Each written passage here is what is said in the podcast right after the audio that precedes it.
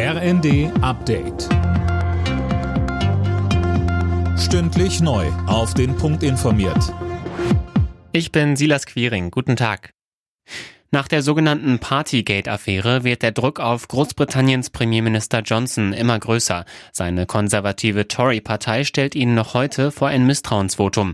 Stimmt eine Mehrheit dabei gegen Johnson, muss er sein Amt als Premier abgeben. Johnson selbst lehnt einen Rücktritt ab. Er war wegen illegaler Partys während des Corona-Lockdowns in Kritik geraten.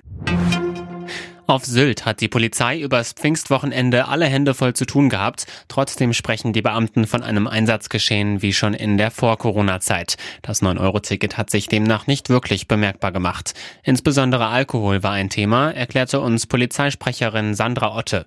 Wir hatten natürlich auch Unterstützungskräfte auf der Insel. Das machen wir über Pfingsten oder auch über Himmelfahrt natürlich, dass wir da auch die Bäder in Anführungsstrichen dann auch unterstützen bei ADM-Kontrollen, also Alkohol, Drogen und Medikamenten.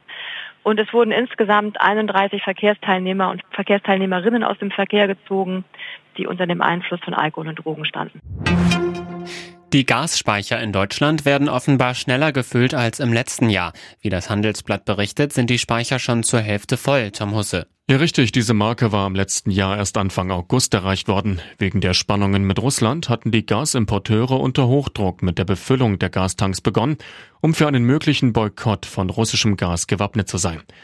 Ziel ist es, die Versorgungssicherheit in Deutschland zu sichern. Laut Handelsblatt lag der Füllstand der Gasspeicher im März noch bei gut 25 Prozent. Die US-Rockband Bon Jovi trauert um ihr Gründungsmitglied Alec John Such. Der Bassist starb im Alter von 70 Jahren, wie Sänger John Bon Jovi auf Twitter mitgeteilt hat.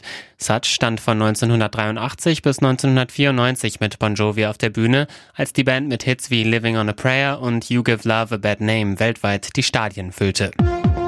Alle Nachrichten auf rnd.de